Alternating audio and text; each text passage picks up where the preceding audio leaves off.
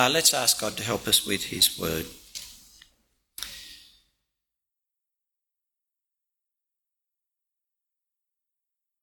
Our gracious uh, Heavenly Father, we pray now that you would help me to speak your word truthfully and clearly to the honour and glory of our Lord Jesus, and that, we, that your word would do its work in our lives. It would help us to trust Jesus, and through its teaching, rebuke, correction, and training, equip us to live as his people.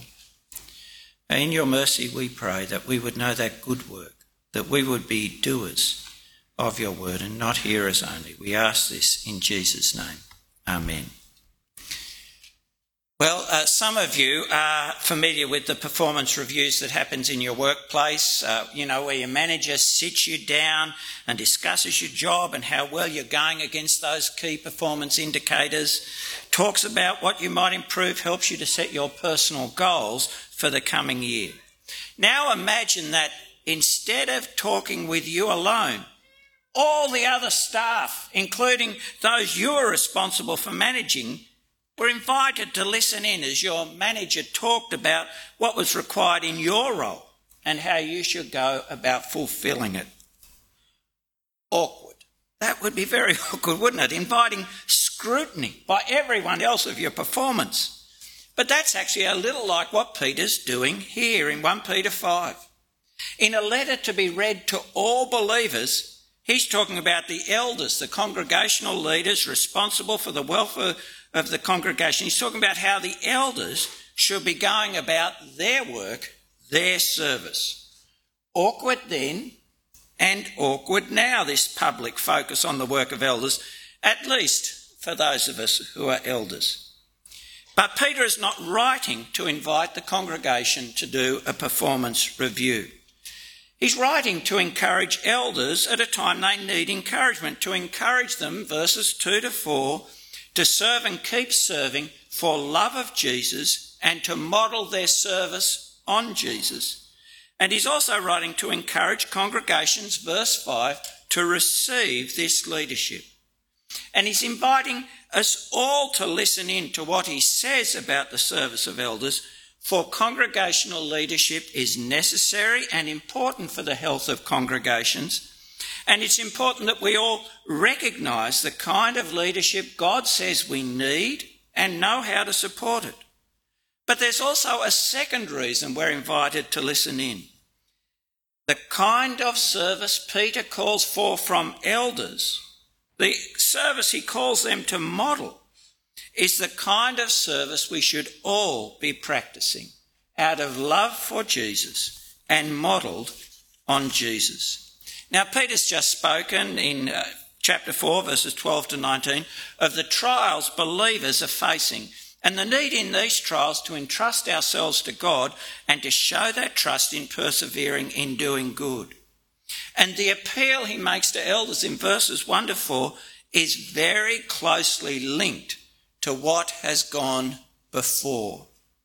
Uh, the CSB doesn't have it, but in the original there's this, therefore. So then, let those of us who suffer according to God's will entrust themselves to a faithful Creator while doing what is good.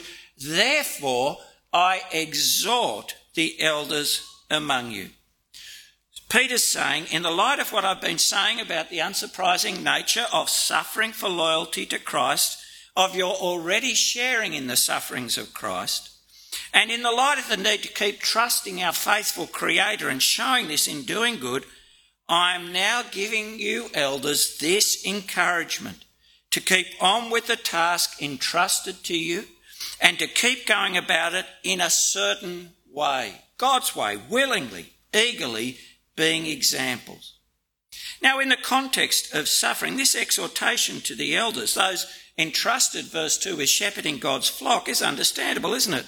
I mean, those trials affect them directly, increasing the demands and the risk of their work. You see, communities under pressure, and, and imagine not just isolation, but, you know, having your property confiscated, losing your job, being tossed out of your home, harassed in the courts. Communities under pressure need lots of care and encouragement in their suffering. and communities under pressure can become critical of each other, start to withdraw and love less, even divide or become susceptible to false teachers with promises of quick relief or teaching compromise with the demands of the culture. There's a need for constant reminding of the truth and encouragement to live by it where a community is facing suffering. And in persecution, it can be the leaders of the congregations who are targeted first and repeatedly. In the face of these demands and risks, there's actually a temptation for congregational leaders, for elders and pastors to withdraw, to distance from the need, to become less active, reluctant to serve at the very time congregations most need active pastoring.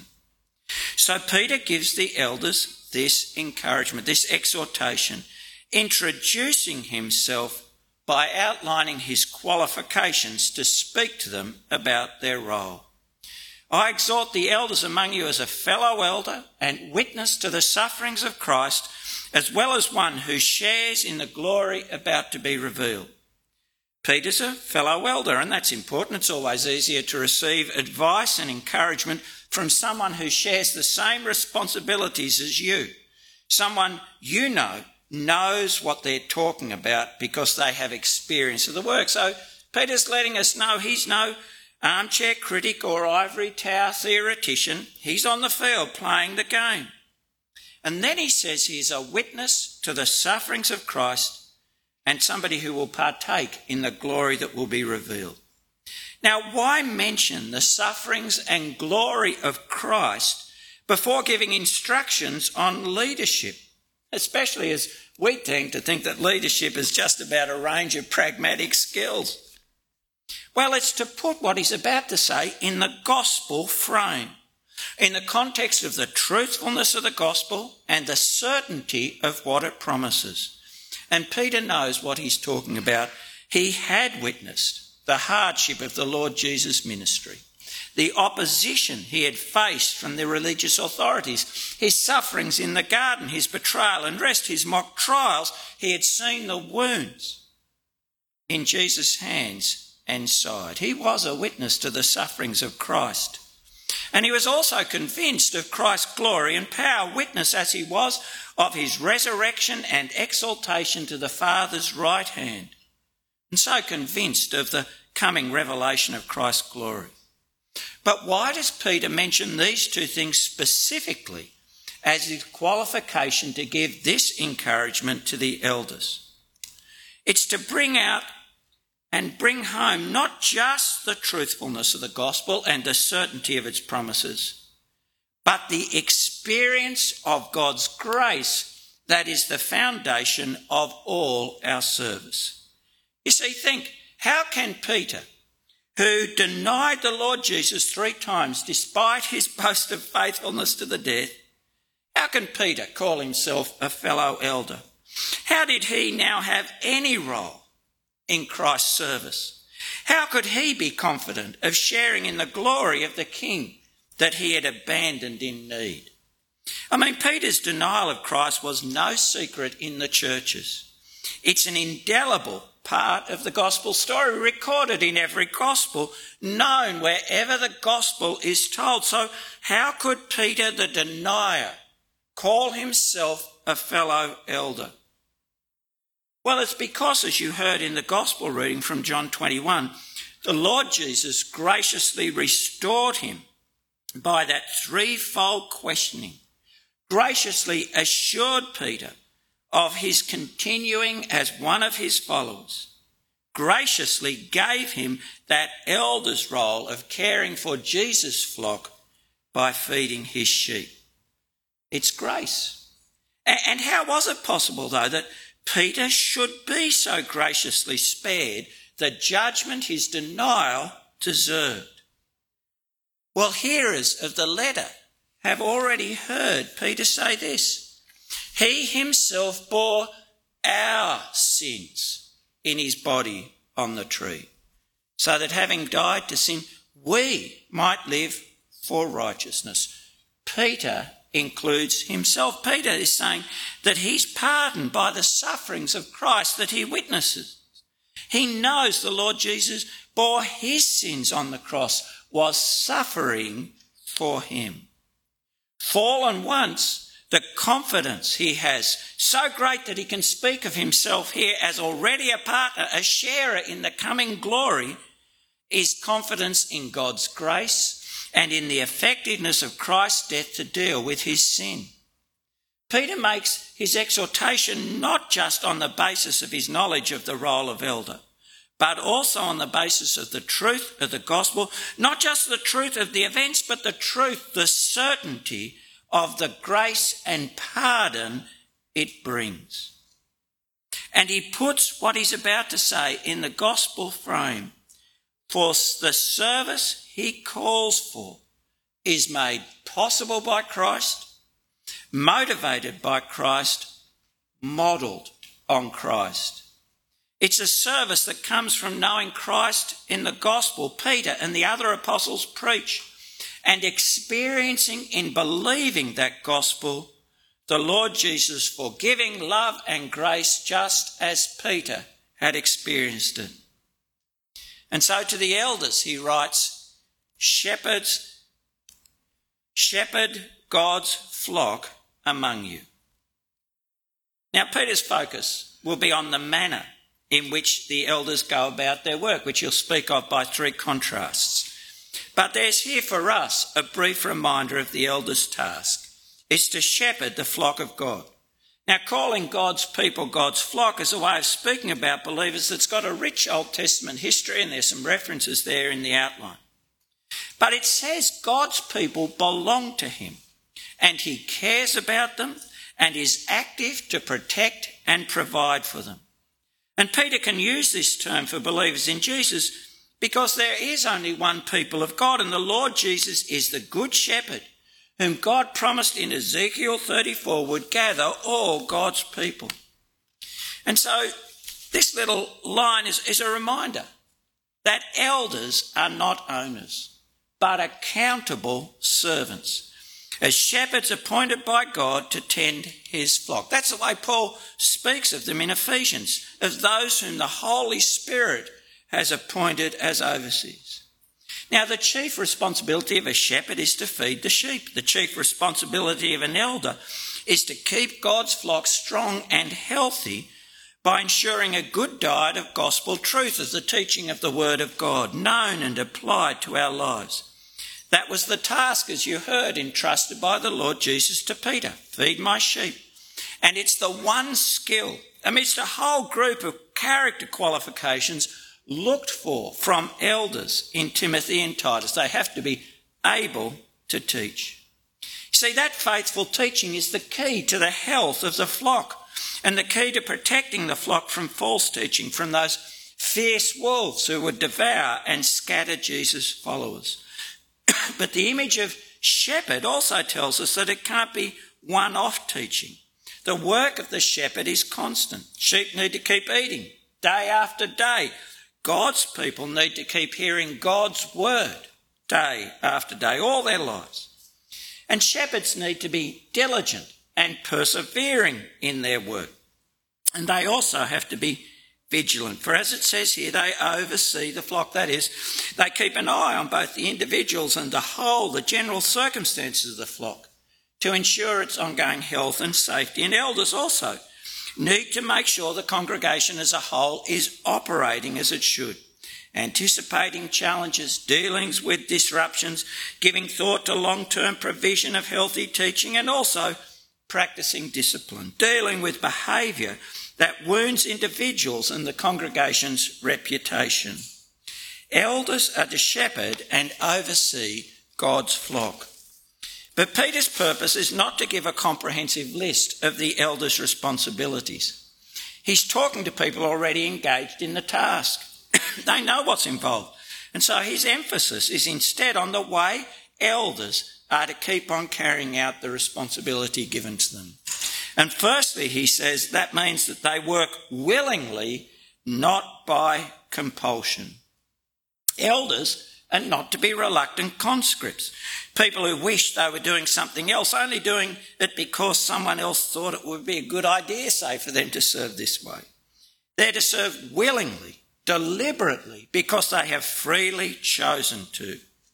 Now, when you consider the difficulties and dangers of the job, especially where there's persecution for Christ's sake, why would you, should you, be willing as God would have you? To answer that, think again of the dialogue between our Lord and Peter, where Peter was entrusted with the task of feeding Jesus' sheep. Uh, you can read it for yourselves again, but what was the one question our Lord asked of Peter? Do you love me? And Peter's answer was, You know that I love you.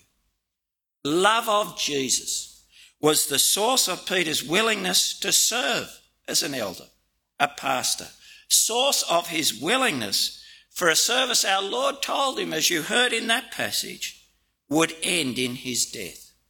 Love of Jesus, because we too know his forgiving love, should also be the source of every elder's willing service. And that's the way God would have it. For the Lord Jesus, the Son of God, who willingly served us in his death and has graciously forgiven us, deserves to be loved loved as God is to be loved, with all our heart, mind, soul, and strength. And where we love Him, we will willingly serve Him. And that's true for all of us, isn't it? Not just elders. Our Lord, who loved us and gave Himself for us, is not honoured by grudging, reluctant service, but willing, freely chosen service. If we're to keep on serving as God would have us, love of Jesus, nurtured by constant remembrance of and thankfulness for his love in his death for us and his love in calling us as the living Lord to himself, must be daily renewed in each of us. We're to serve willingly and not out of greed for money, but eagerly. Uh, greed for money. Elders are not to serve out of self interest for material present benefit. Greed for money is a reminder that Peter's not talking about theoretical dangers to an elder's service. Uh, when he's warning of a dispiriting reluctance and greed and abuse of authority, he's warning of real corruptions of Christian leadership. And you probably know that already from your own experience. But if not, just watch American Gospel with its exposure of the greed of preachers like Kenneth Copeland and Benny Hinn. These are real dangers. Now, congregations should supply those elders they've set apart for full time preaching with a living, as Scripture makes clear. But greed should not motivate their service.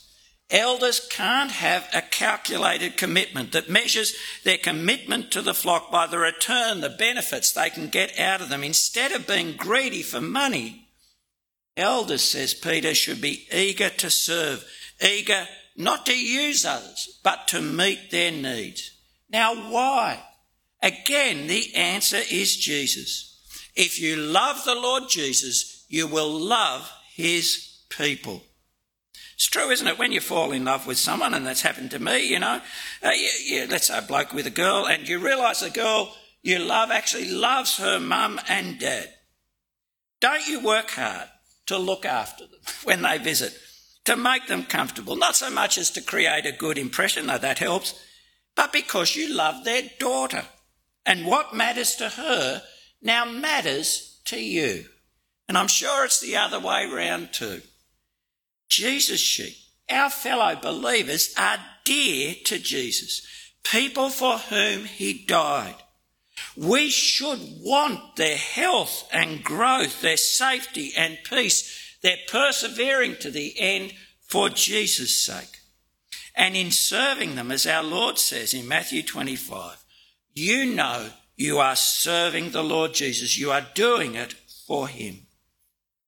Now, how can the Christian heart one that knows the wonder of being forgiven, of the love of the Lord Jesus in giving himself for us to give us eternal life, not be eager to serve the Lord in serving his people. And if you're not eager to serve, you ought to ask yourself that question.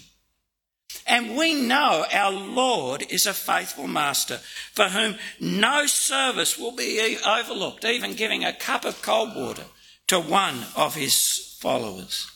See, opportunities to serve the Lord Jesus now are opportunities to be like the first two servants in the parable of the talents in Matthew 25 to be those who hear, Well done, good and faithful servant, enter into the joy of your master, because they seized the opportunities to serve while they could.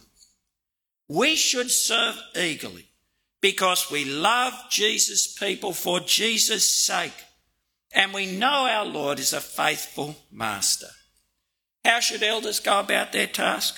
Willingly, eagerly, not lording it over those entrusted to you, but being examples of the flock. To the flock. Loving the Lord Jesus and loving his people for Jesus' sake, elders are to serve like the Lord Jesus, who made himself an example for us of service. At lording it over speaks of gaining domination over others, subduing them to serve your will this is wanting leadership so you can get your own way and satisfy your ego. And it can manifest in abusive, bullying leadership. These leaders, you see, think they're a class apart and different rules apply to them and than those than apply to those in their care. You know, for them it's do as I say, not as I do. They are less shepherds than CEOs achieving the corporate goals, generals winning victories, star performers bringing in the crowds. And they are in positions of leadership in churches. In fact, congregations often seem to want them in leadership, their behaviour excused on the basis of the results they achieve. But that is so against God's word. Elders who shepherd the Lord's flock are to be examples. Do as I do, not just as I say. And they're to be examples, firstly, of what it is to be one of the Lord Jesus' sheep. And we've seen in 1 Peter what our Lord calls for from his people. So elders have to be examples in persevering in doing good, even if it means suffering, of love and hospitality, of a godly life lived in the fear of the Lord, of a life that submits to authority, of disciples who are always willing to give a defence for the hope they have. And they are also to be examples of what it is to serve in their own service, in serving willingly, eagerly, humbly, examples of following the examples of the Lord Jesus. You see, it's the Lord Jesus who gave and set the example of leadership as service. When his disciples were seeking greatness, he said to them, You know that those who are regarded as rulers of the Gentiles lord it over them and those in high positions act as tyrants over them. But it is not so among you. On the contrary, whoever wants to be great among you will be your servant. And whoever wants to be first among you will be a slave of all. For even the Son of Man did not come to be served, but to serve, and to give his life as a ransom for many. And on the night before he died, having washed his disciples' feet, a sign of his coming death for them, Jesus said to them, Do you know what I have done for you? You call me teacher and Lord, and you are speaking rightly, since that is what I am. So if I, your Lord and teacher, have washed your feet, you also ought to wash one another's feet. For I have given you an example that you also should do just as I have done for you. A servant is not greater than his master, and a messenger not greater than the one who sent him. Blessed do if you do these things.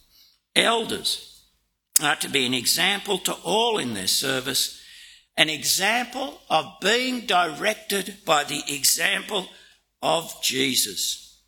You see, Peter publicly focuses in verses 2 to 3 on the way elders are to serve, for exhorting elders to serve willingly, eagerly, by being examples, keeps the three most necessary things for a healthy congregational life right to the full. Keeps the love of Jesus, love for Jesus' people, and the authority of the example of the Lord Jesus right at the heart of congregational life. It keeps us as the people of the Lord Jesus. And Peter speaks publicly to all of the service of elders. So these three things are prominent in all our lives. Love of Jesus because he loved us. Love of Jesus' people for Jesus' sake. And following Jesus' example because he is Lord and Master. That should be what motivates and guides every believer's service, your service, whatever it is. And all of us, every believer, as we saw in 1 Peter 4, is called to serve. Right? All of us are called to serve. Now, you can make your own assessment of the eldership here in the light of what's taught, but this is the kind of eldership we should recognise and welcome motivated by Christ, modelled on Christ, and yes, rewarded by Christ. When the chief shepherd appears, you will receive the unfading crown of glory. The crown or wreath, whether of gold or celery leaves, you would feel the difference, wouldn't you? But some people got celery leaves, was given in those times in recognition of achievement, uh, of victory in athletics, in war, in civic benefaction. And Peter is in no doubt that those who serve their Lord faithfully in caring for his people will receive that crown, the unfading crown, whose honour will never tarnish, whose joy will always be fresh, whose achievements will never be forgotten. Peter's confidence of this is not sustained by the deserving of our service, but by the faithful grace and steadfast love of our Lord that's the basis of his own confidence and is actually the basis of every believer's confidence of being saved at the last day, receiving the crown of righteousness. But while we're confident of that, we should be zealous. Zealous for that crown, or to use Paul's illustration in 1 Corinthians 3. We should be zealous to build with costly materials that will survive the testing fire, to not be casual about serving Jesus, not giving him what we can afford after we've pursued our own interests. Now we should be zealous to give him our best in willing, eager service of his people. Peter is calling in verses 1 to 4 for elders to serve, motivated by experience of Christ in the gospel, by the experience of his grace to serve for love of Jesus, and to model our service on the Lord Jesus, who did not come to be served, but to serve. And in calling elders to this, he's calling us all to that service. But this gospel shaped leadership will be most effective in a congregation where it meets gospel shaped relating. In the same way, you who are younger, be subject to the elders. All of you clothe yourselves with humility towards one another because God resists the proud but gives grace to the humble.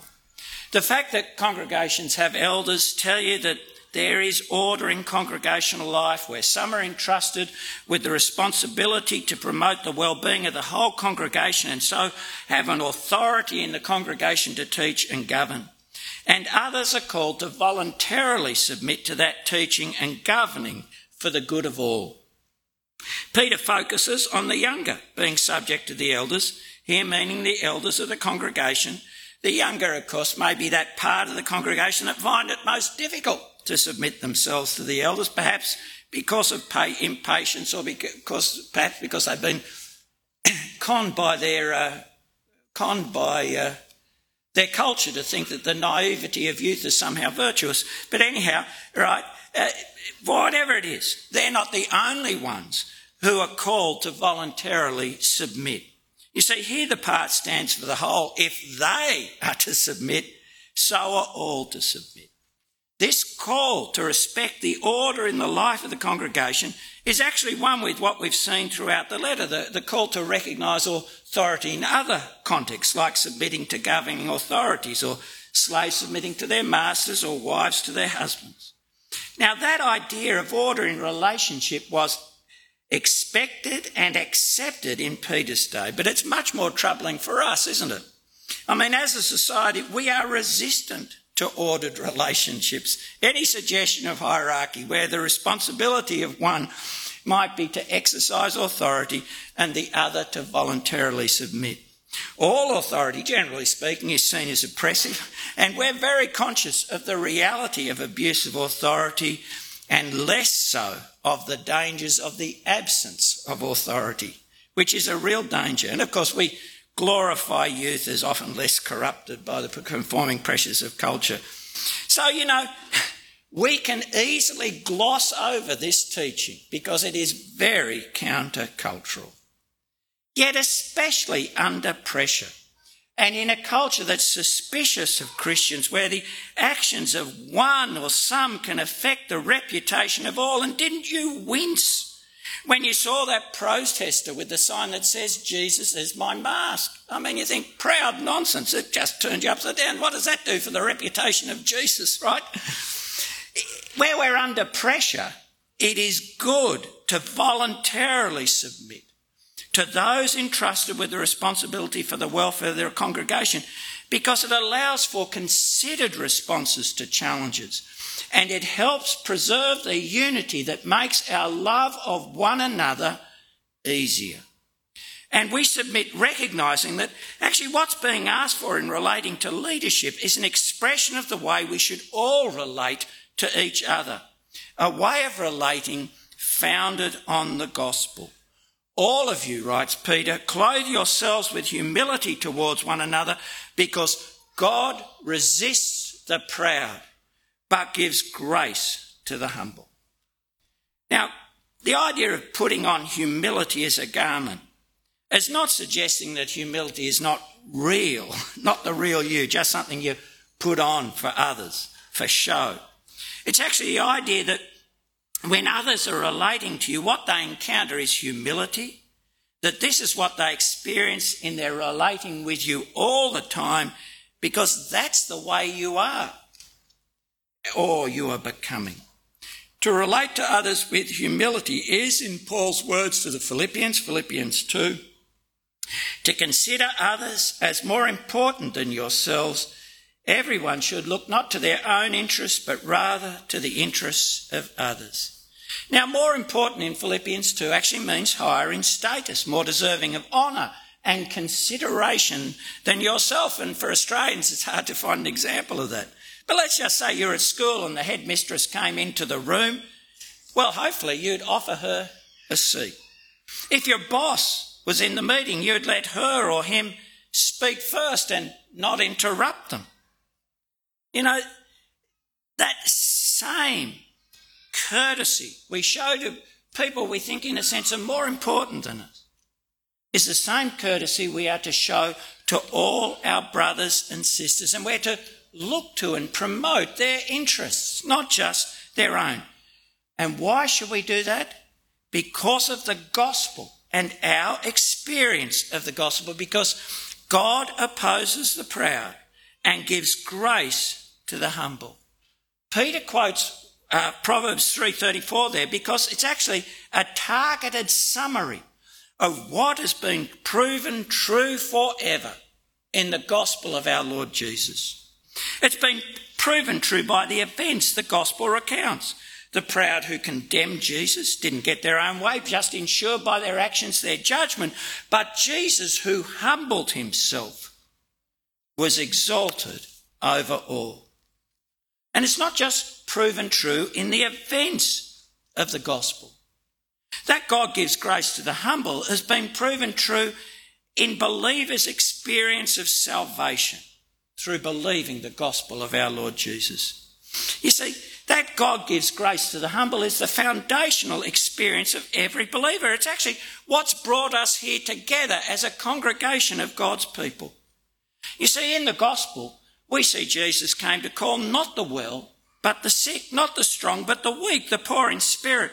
And in believing the gospel, we confessed that we are the sick, we are the weak, we are the blind and the deaf and the dead in sin.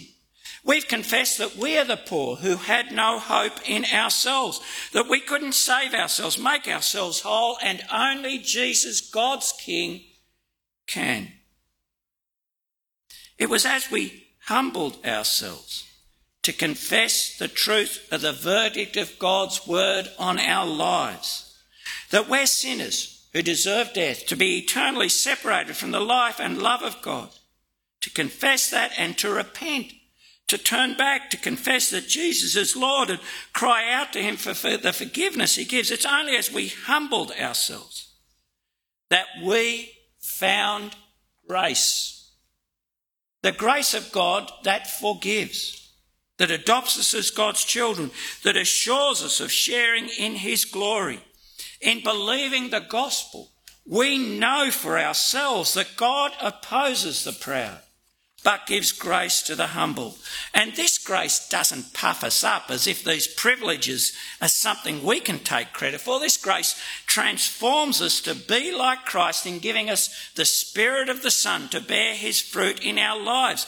We are saved by Jesus to become like Jesus and so to have the mind of Christ in all our relating, the mindset that relates to all with the humility that reckons others more important than ourselves, that looks to their interests just as our Lord Jesus did in going to the cross for us. Peter here tells us that leadership shaped by the gospel needs to meet relating shaped by the gospel. If we're to encourage each other in our life together, to keep on entrusting ourselves to our faithful Creator, and to show that in keeping on doing good, in being faithful to Christ, even as we suffer. The pressures of the last almost two years, going in and out of lockdown, isolation, anxieties about children, work, and health, made us weary. And it can make us weary in our leadership responsibilities and our serving whether that's leading in growth group, youth group, mums and babies, ministry, Sunday school, in all our areas of souls, in eldership, board, deacons. And the, and the differences that have been exposed by that pressure, whether that's in our experience of the pandemic, our attitude to vaccination, or the actions of government, can create division and dissatisfaction. But here God tells us to have our thinking about leadership, our own service, and our relating to be shaped and sustained by the gospel of his son Jesus, who humbled himself and was exalted through that humble obedience. Here God calls us to welcome, encourage, and support gospel shaped leadership motivated and modelled on Christ. He calls us all to be willing and eager to serve because we love Christ who loved us. And He calls us to practice gospel shaped relation, relationships grounded in humility that seek the welfare of others. And God calls us to this because through the testimony of the apostles, if we're believers, we know the sufferings of Christ, that they were for us. And we're confident of sharing in Christ's glory, the glory of our faithful Saviour, for whom no service will be overlooked. And yes, we have come to know for ourselves the grace God gives to the humble and which lifts us up and exalts us as his children beyond our imagination. So, brothers and sisters, as we come into the new year, heed the call. Let's be doers, not just hearers, and show our love for our Lord Jesus in serving willingly, eagerly, and by being examples to each other. Let's pray. Our gracious Heavenly Father, uh, we pray first of all that each of us, knowing the Lord Jesus, trusting Him, and humbling ourselves to confess the truth of your verdict on our lives, would know for ourselves His great grace, the grace that calls us to Himself, the grace that has given Himself for us, the grace that forgives us the grace that keeps us. We pray that each of us would know our Lord Jesus' grace and in our hearts by your Spirit be assured of your great love for us in giving your Son for us. And gracious God, we pray, knowing that love, knowing the love of Jesus, we would love him. And loving him, love and serve his people. And confessing him Lord, follow his example in all our service. And we pray this so that we would be your people in the world, light and salt in our community. We ask this in Jesus' name. Amen.